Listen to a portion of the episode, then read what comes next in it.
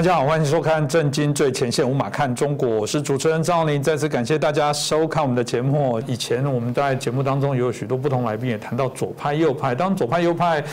嗯，这个很有趣哦。台湾的民众基本上对于每次的投票率较高，对于公共参与的议题也比较啊高一些哦。相对于除了呃有关候选人的特质、政党的选择啊统独的一些选择以外，某些时候大家也会反思自己说，那某种程度你自己在整个政治光谱上到底啊是分左派右派？我们都知道左派右派从啊最早期法国在几百年前他们在推动的时候，当最早在议事殿堂，刚好左边的比较激进，右边的可能。比较温和，大家就简单的在谈所谓的左右。到数百年后，左右派的部分是不是那么单纯的在谈到社会主义、个人主义？是不是谈到保守的、自由的开放？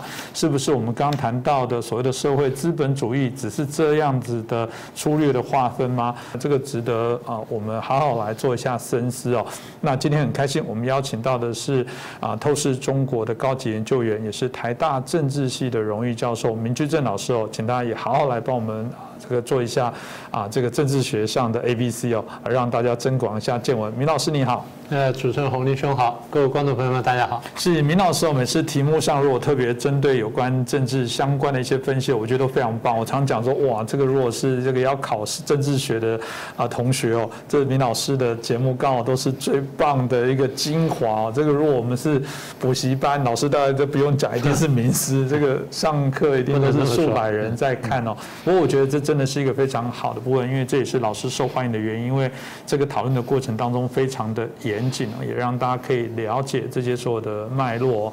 那啊，当然第一个问题，我们就请教老师，因为老师过去也有提过的左派右派。当然，我们就谈到，常有时候我们在谈中国的议题，不免又会拿到这件事，也看到各国在左派右派呃的一个讨论。当左派的光谱也很大，包含也许工党，包含也许我们谈到共产主义，但里面或或多或少，些许在光谱上又有一些不同。这是可以请老师也帮我们分析一下左派右派这个名词哦，到底是。怎么样的状况会产生？这话说起来是要讲回的工业革命。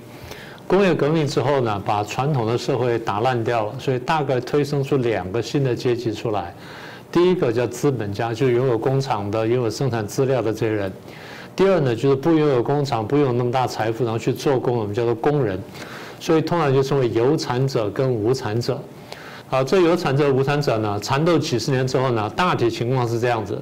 因为有产的人或者说资本家的人数到底比较少，然后需要去做工赚钱才能生活的那些工人呢，无产者呢到底比较多，所以后来这个这有钱的呢就去压迫这没有钱的，简单说，有产者压迫无产者，压迫几十年之后，这无产者慢慢团结起来，也有些知识分子来帮忙呢，就开始产生了对抗。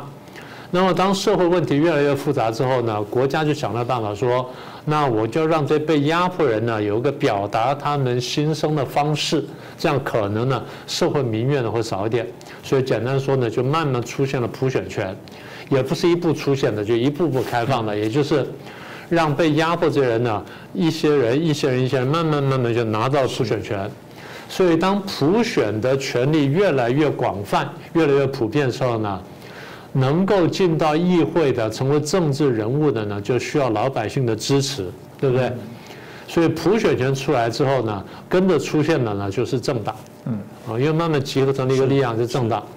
可是比较有趣的就是从历史来看，最早出现的政党是社会主义政党，嗯，是因为工人人数比较多，所以比较偏向下层阶级，所以比较偏向社会主义，所以社会主义政党也就是左派政党的出现。当左派政党慢慢成型，在国会里面慢慢形成压力的时候，这些资本家觉得说我们要对抗他们，所以资本家也就形成了政党，就变成所谓的资本家政党。然后再有一些呢，就保护皇帝的或保护王室的，就保皇党。所以大体上有三支力量，所以有王权、有资本家政党，然后有工人政党，大概是三角关系。这三角关系大概是这样的。平常的时候呢，资本家压迫工人，工人去对抗这资本家。当工人的势力大，资本家受不了的时候呢，资本家就跟王权去合作，去压迫工人。但如果说资本家太凶了，贵族太凶，去压迫王权的时候呢，有时候王权又动用工人呢去压迫资本家。所以形成了非常有趣的三角关系。但就在这三角关系不断演化过程当中，第一，首先我们看见出现的是支大体上比较支持下层工人的这些叫普罗大众的政党，然后再来就刚出现了这保守党。所以当这两类政党出现的时候，现代意义的政党体系开始出现，再加上保皇党，所以三类政党出来了。到后来，因为王室慢慢式微了嘛，在很多国家。或者是王室虽然存在，但是没有实际政治权利了，只有象征权利，所以政党呢就变成两大政党，一个呢就是比较资本家的政党，一个就比较工人的政党。那为什么出来左派右派？除了你刚刚讲说这个坐席之外呢，还有一点就是他们对于现存的政治、经济、社会秩序的态度是。那么一般来说。比较右派的政党，比较接近资本家跟王权政党，比较珍惜现存的政治、经济、社会秩序；然后左派是比较反对这个政治、经济、社会秩序的。所以左派常常想要批评这个秩序，或反对这秩序。那更左的政党，像共产党，叫推翻这秩序。那右派是赞成这秩序。支持的秩序，甚至要巩固的秩序，所以这个就你刚刚讲的政治光谱，大概就这样来的。嗯，呃，我在台大过去教政党与选举哈，所以这么一开口可以讲很久。那今天长话短说呢，这部分呢先谈到这里。嗯，这真的很趣很有趣哦，这也是老师清楚的就把大家左派右派说清楚。所以说来了，当然有时候我们都用一个国家是左派或一个国家右啊右倾，好像也不全然。也许你可以说这个国家目前正有哪一个价值比较多为主，但老师刚刚听起来，其实感觉它就是一个任何国家社会结构的缩影，也就是有。资方有劳方，当然就看中间怎么找到平衡。所以同样的，这样就是啊，针对这部分，就是如果左派右派这样的区分有这个实际现实的我们刚刚的意义啊，那当然就请问老师哦，就是针对美国啦、英国、台湾甚至大陆，他们目前的这几个国家发展到最后，因为虽然听起来是结构，但好像我们的经验又看起来有点不大一样。老师是不是可以分析一下？好，那就接续我们刚刚的基本观念啊，大家明白了左右之后呢，大概是这样说吧。呃，虽然在一个国家里面有左右之分，也就是说，因为工业革命的结果，或者说，任何国家只要经过比较完整的工业化过程之后，刚才那个两大社会阶级都会出现，就一边是比较劳方的，一边比较资方的，大概是这样。当然还有一些小业主夹在中间，或一些专业人士夹在中间，但大体上这两支力量是最大的。好，这第一点。但是我想讲的就是，虽然有左右之分，请各位看我的手哈。在很多社会里面出现重叠，就左右政党中间会有一个重叠的部分。嗯，有的时候重叠会非常大的，像美国的民主党跟共和党其实重重叠很大，英国的保守党跟工党重叠很大。大家有没有注意到，现在国民党跟民进党很多地方政策跟各方面也很重叠，或者这样讲说。国民党捡起了过去很多民进党的政策，而民进党在执行很多国民党过去的政策，很好笑，对，就重叠。为什么会重叠呢？简单说，第一，社会进步，社会进步之后，大家对原来的分野呢，觉得说其实没有那么严重，这第一点。第二点，因为民民主政治竞争，中间温和人比较多，大家两大政党呢要竞相温和，而不是竞相激进。嗯。大家看懂我的手的笔没有？要竞相温和，而不是竞相激进。所以用我们的术语来说，就是政党竞争的方向是向心竞争呢，还是离心竞争？啊，这我就不再细讲了。我想讲就是这重叠，重叠不可能完全重叠，完全重叠就变一个政党了。嗯，它就是有些重叠和不重叠，才会有两个或多个政党。至于是两个还是多个政党，第一呢，跟这个国家的政党选举法有关系。第二，跟这个国家原来的背景跟民情风俗有关系，但大体上是两大政治团体是不会错的。好，所以有相互重叠的，但是有不一样的地方。简单说，不一样在哪里呢？右派的政党啊，各位看到这边是右派了。右派的政党呢，通常比较支持资本家，比较注重经济发展。就我们说的保守派，嗯，左派的政党呢比较支持工人，比较注重社会福利，嗯，但中间还有很大重叠地方，我再讨论一下重叠地方。台湾的重叠部分呢，过去大概是四趴左右，嗯，四趴选民的四趴，嗯，那什么叫这四趴呢？这四趴大什么原因呢？第一，教育程度比较高；第二，通常是专业化人士；第三呢，通常住在都会区；第四，有过国外经验，大概是这些人。那现在这个重叠度可能更大一点点，因为这个国民党、民党的差别真的是慢慢变小了，尤其社会政策上呢，他们越来越相近了。好，我不说完全一样，我是说越来越相近。简单说呢，就是重叠度越高。民主政治越稳定，重叠度越越低，双方差距越大，打内战的机会就越大。是好，这样各位明白了。好，既然是这样的话，为什么我们听到国民党也在喊改革，然后民进党在喊改革，民主党喊改革，共和党也在喊改革？为什么会这样子呢？简单说，因为改革是好听的口号。嗯，大家都觉得说改革才是好的，改革才是对的。我不守旧，我不陈旧，我不因循，我不苟且。所以国民党、民进党，然后这个民主党、共和党、保守党、共党都喊改革，但实际上到底谁才是改革呢？我们大家慢慢看就懂了。嗯，好，那现在回到你刚问的是具体国家，在美国里面呢，大家都很清楚，民主党比较偏左派，共和党比较偏右派。那么英国呢，工党比较偏左派，保守党比较偏右派。台湾呢是国民党比较偏右派，民进党比较偏左派。那么民众党算什么东西呢？简单说，他想抢占左右的中间的这块东西，这叫民众党。那民众党为什么出现呢？当两大政党国民党跟民进党的口号跟政纲政策不能吸引到大多数的人的时候，中间的空间就产生了。是。所以我们看到两个现象：第一，中间的这力量慢慢长大；第二，右边的跟左边的小党开始林立，表示说左右两个大党没有能力吸纳他们群众，才出现这种现象。好，那中国大陆呢？中国大陆只准许一个真正的政党存在，这个就是中国共产党，就是左派。那么在中国共产党里面有没有比较温和的呢？有。比较倾向于经济发展的，然后比较注重说这个跟外国友好来往的，我们称为比较温和的改革派。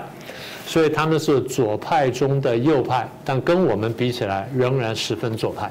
是哦，这当然是呃很清楚的让大家知道每一个国家的相对应的发展。老师过去在节目当中也有提到说，美国社会刚刚提到了左右大战，尤其在嗯我们最近最近的一次美国大选哦，因为我们之前在节目也邀请过老师谈过很多次。我比较好奇啦，后来的部分有因为这样子来做一些选择改变吗？因为就像老师说的，其实刚刚用手势来做一个举例。就很清楚，也许在台湾，也许你就用光谱统读，也许是壁垒分明。所以老师不是谈一下美国，就是我们看到社会之前也说过，美国这次的选举是他们非常严重的撕裂哦，看起来就是那个手突然离开一点了。我不知道现在是离更开了，或者现在是在合一点点的，或者他们开始有这个民主的这些底蕴哦，开始做一些修复。老师怎么看？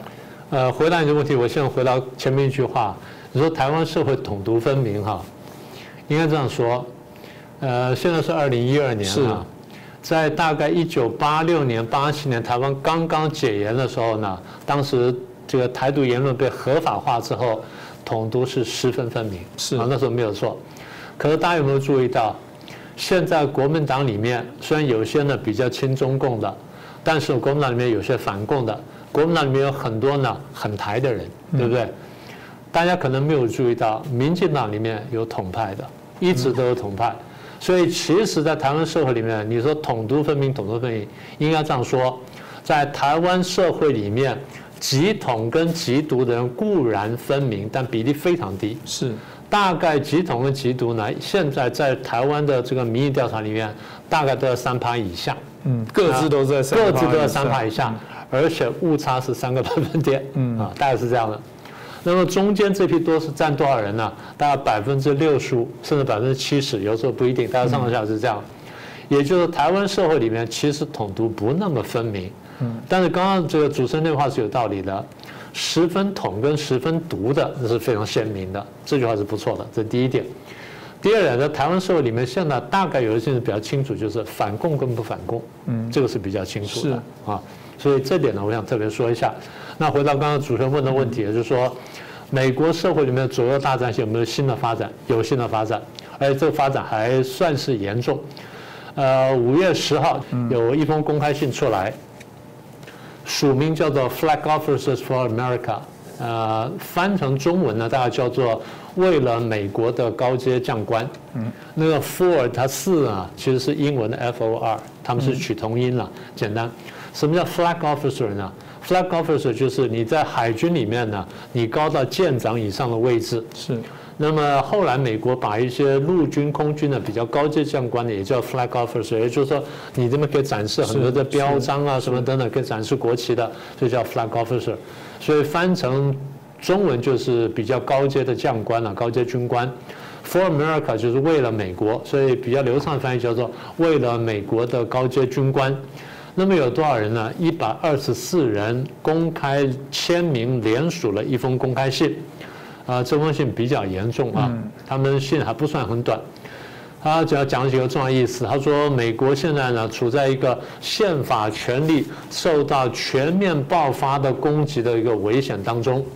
啊，为什么宪法权力受到攻击呢？啊，你看看我们二零二零年的选举，嗯，我们二零二零年选举，他意思就是说不太公平，然后被人操纵，操纵到有利于拜登，有利于民主党。当然，这些人呢，多数是共和党了，签名这些人。但是也不完全是党派啊，他们真的是认为说国家这个权力受到影响，而不是说党派权力受到影响。好，这个选举呢被操纵，为什么被操纵呢？啊，因为这个啊被带了风向啊，然后这选票没被公正记载什么等等，所以因为选举不公平不公平之后呢，选出来了一个民主党的总统，跟民主党占多数的国会。而这个民主党占多数的总统国会呢，把我们国家呢慢慢带向左倾去了。嗯，过去我讲过这个嘛，我说美国社会原来是这样子的，后来呢被左派有意带带带带到左倾，倾到一定程度之后呢，右派发现不对了，然后开始扭回来，让右派扭回来之后，大家发现分裂了，左派就说啊你在搞分裂。嗯。但是当初你在搞把人家带上左边去的时候，你是趁人家不注意时候带过去，人家没有注意，现在注意醒过来的时候，你说啊你在搞分裂，所以我这分裂是这样来的。嗯，今天我们看见就这个形势，所以我现在看见什么呢？我看见这分裂开始加大了。你刚问说有没有加大，我说有加大。好，这第第二个，第三个他说因为有加大了，所以我们必须要透过选举。来选能，选出一些能够捍卫我们共和国、我们这个宪政共和国的一个国会跟总统，来对抗这种倾向。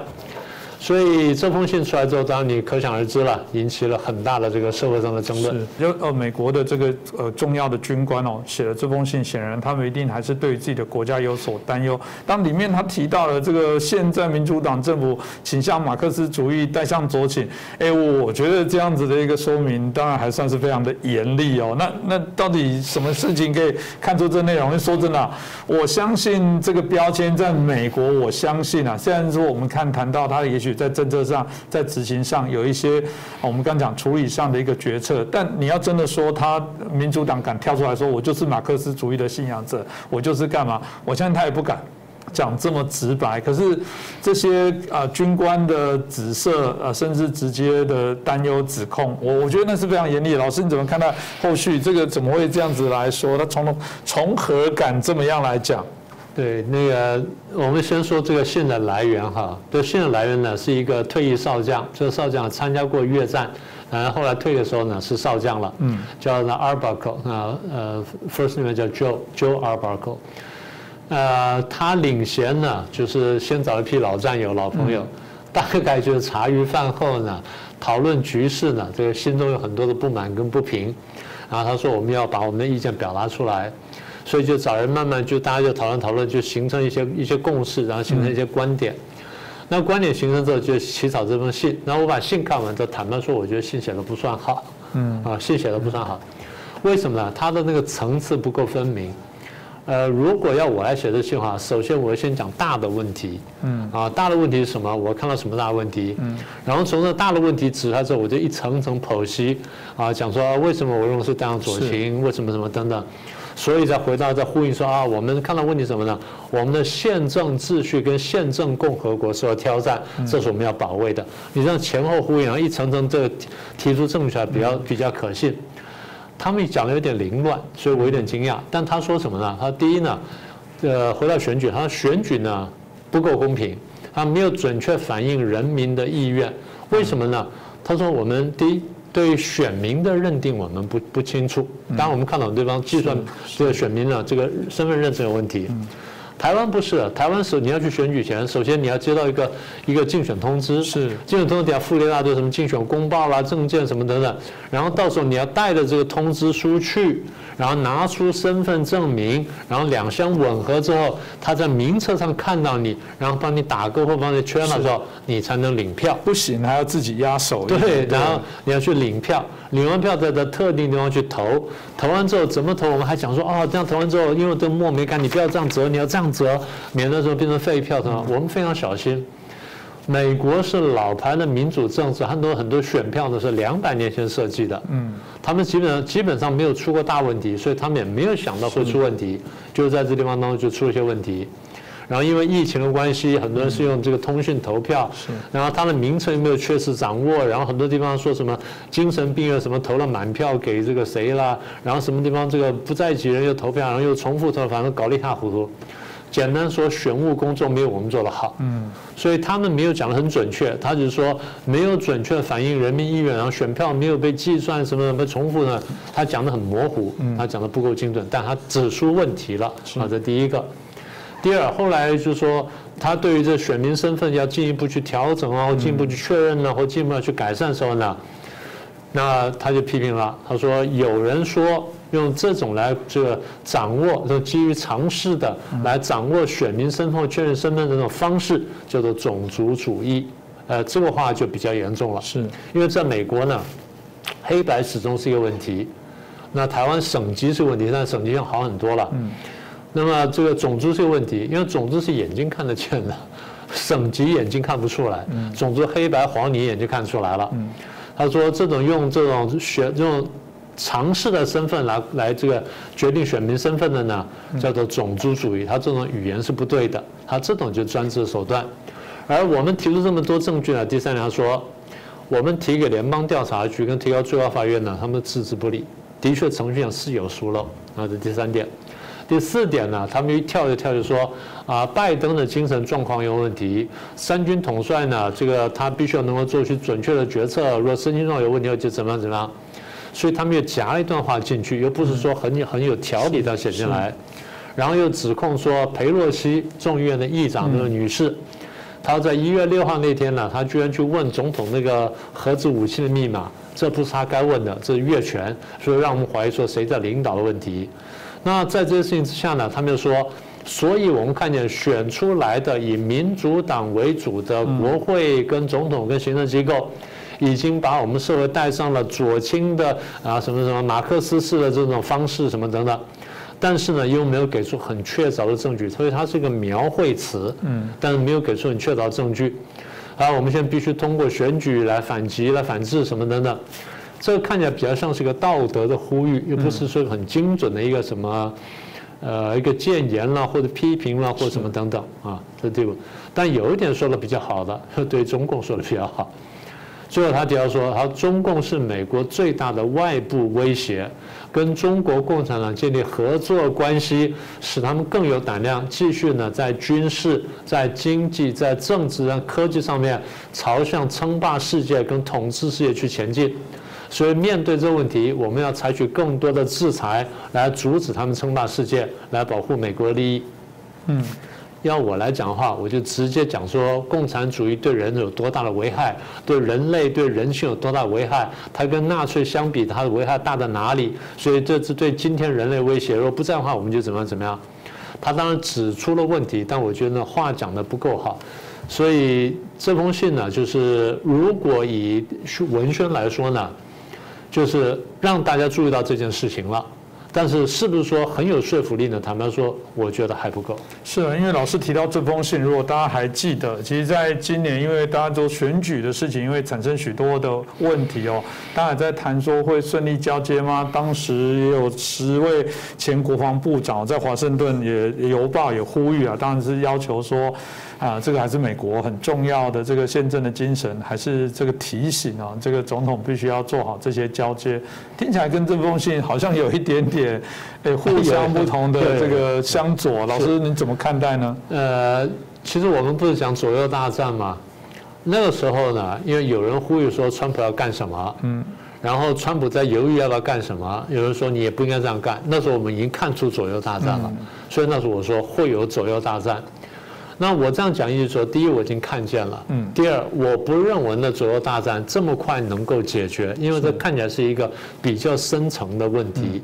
那现在这封信就是阿巴口这封信出来了，很明确的回应了我们前面观察，嗯，的确有人认为说啊你们在左转，现在我们指出来，但指的不够精确，反而回头大家回头去看看蓬佩奥过去的多次演讲。乃至副总统彭斯过去多次演讲，对于指出这种左倾的危险，其实还比较好。是，我觉得如果把那信原封不动拿过来讲，或者演讲稿原封不动拿过来讲，其实还比较清楚。但是这阿尔巴口说，我们现在必须讲，不讲话就是失职。嗯。但是可想而知的，如果当时就有这么大的这个问题，嗯，然后的问题都还没有解决，还深层的话呢，阿尔巴口这个公开信出来，一定引起反击。果然不错，反击了。所以有退休的空军上校一位女士跳出来反击，她说：“啊，你这是反民主的。”嗯，然后有这个军民关系的这个专家出来讲说：“你这样子利用军阶跟军方的声誉，进行了可耻、恶心又明目张胆的党派攻击。”嗯，这话当然讲得很重，但是这说明说，有人的确是从党派上看这个问题。是，但是我必须提醒各位，在表面层次是党派，在底下的确是左右之争，这是真事情。然后更有趣就是参谋长联席会议呢，一个前主席，这个退休退休的海军上将 Mullen，然后他说这封信呢充满了右派共和党人的论调什么等等。好，这样我们看到什么呢？我们先说回这封信。这封信第一呢，这个退休的军官在这种时刻讲的话比较罕见。第二，这封信呢比较情绪化，然后比较有阴谋论的口气，也比较罕见。嗯。第三，发信的时机。通常这种信会什么时候发？选前发。嗯，他的选后呢，没头没脑发出来，大家觉得有点奇怪，对它不是一个选的时间。要不然是什么时候发呢？等到明年快要其中选举前发，啊，说一两三个月发，慢慢酝酿，就酝酿到其中选举，我们可以理解。现在发呢，要么离选举就太晚，嗯，要么离下个选举又太早，所以时间很奇怪。但是呢，第一，这个信发出来了。第二，立刻引来这么强的反击，这恰恰好说明，在美国社会里面，左右大战呢，现在正是方兴未艾，而现在呢，燃烧进军队。是，这个大家值得来做一些关注啊，因为刚刚提到了，就说不只是我们台湾所遇到的相关的问题，我们看到。呃，包含在美国，同样也面临到这个很立即急迫的这些压力哦。那到底该怎么走？我想这个值得我们好好来做一些观察，怎么样再去跑。那就像老师刚刚提到的，我们其实这个左右的部分，通过今天大概的一些分享，大概也可以让大家知道这些脉络。但有时候又把它再想简单一点，呃，也许你左派右派分不清楚自己到底哪一边哦。但单纯谈到你是支持自由民主的，或者你在支支持这个。集权、威权统治的部分，我想可能会比较快的让你脱脱离、抽离这个所谓左右。我们这么说的概念，嗯，民主跟专制的对抗是，我觉得这样子来讲就很清楚。所以我想，呃，如果左派右派讲到你有一点乱，没有关系。其实我们在做的，包括我们的节目，大家就很清楚。但我们也相信，希望民主最终还是可以战胜哦。那这我们期待。那今天很谢谢，谢谢明志正老师哦带来这个很重要的一些分析哦，让大家对于这些政治学上的一些。啊，概念哦，可以很清楚的有个脉络来了解。那当然，希望大家如果对我们的节目喜欢，帮我们转传、按赞，让更多人来支持我们的节目哦。那特别在疫情期间，希望大家都保重自己的健康，然后让我们自己啊都能在疫情安然度过。呃，我们还有很多事要做，显然我们在推动民主的过程当中还没完成，然后大家要更保重自己。再次感谢明居正老师，也谢谢大家的收看。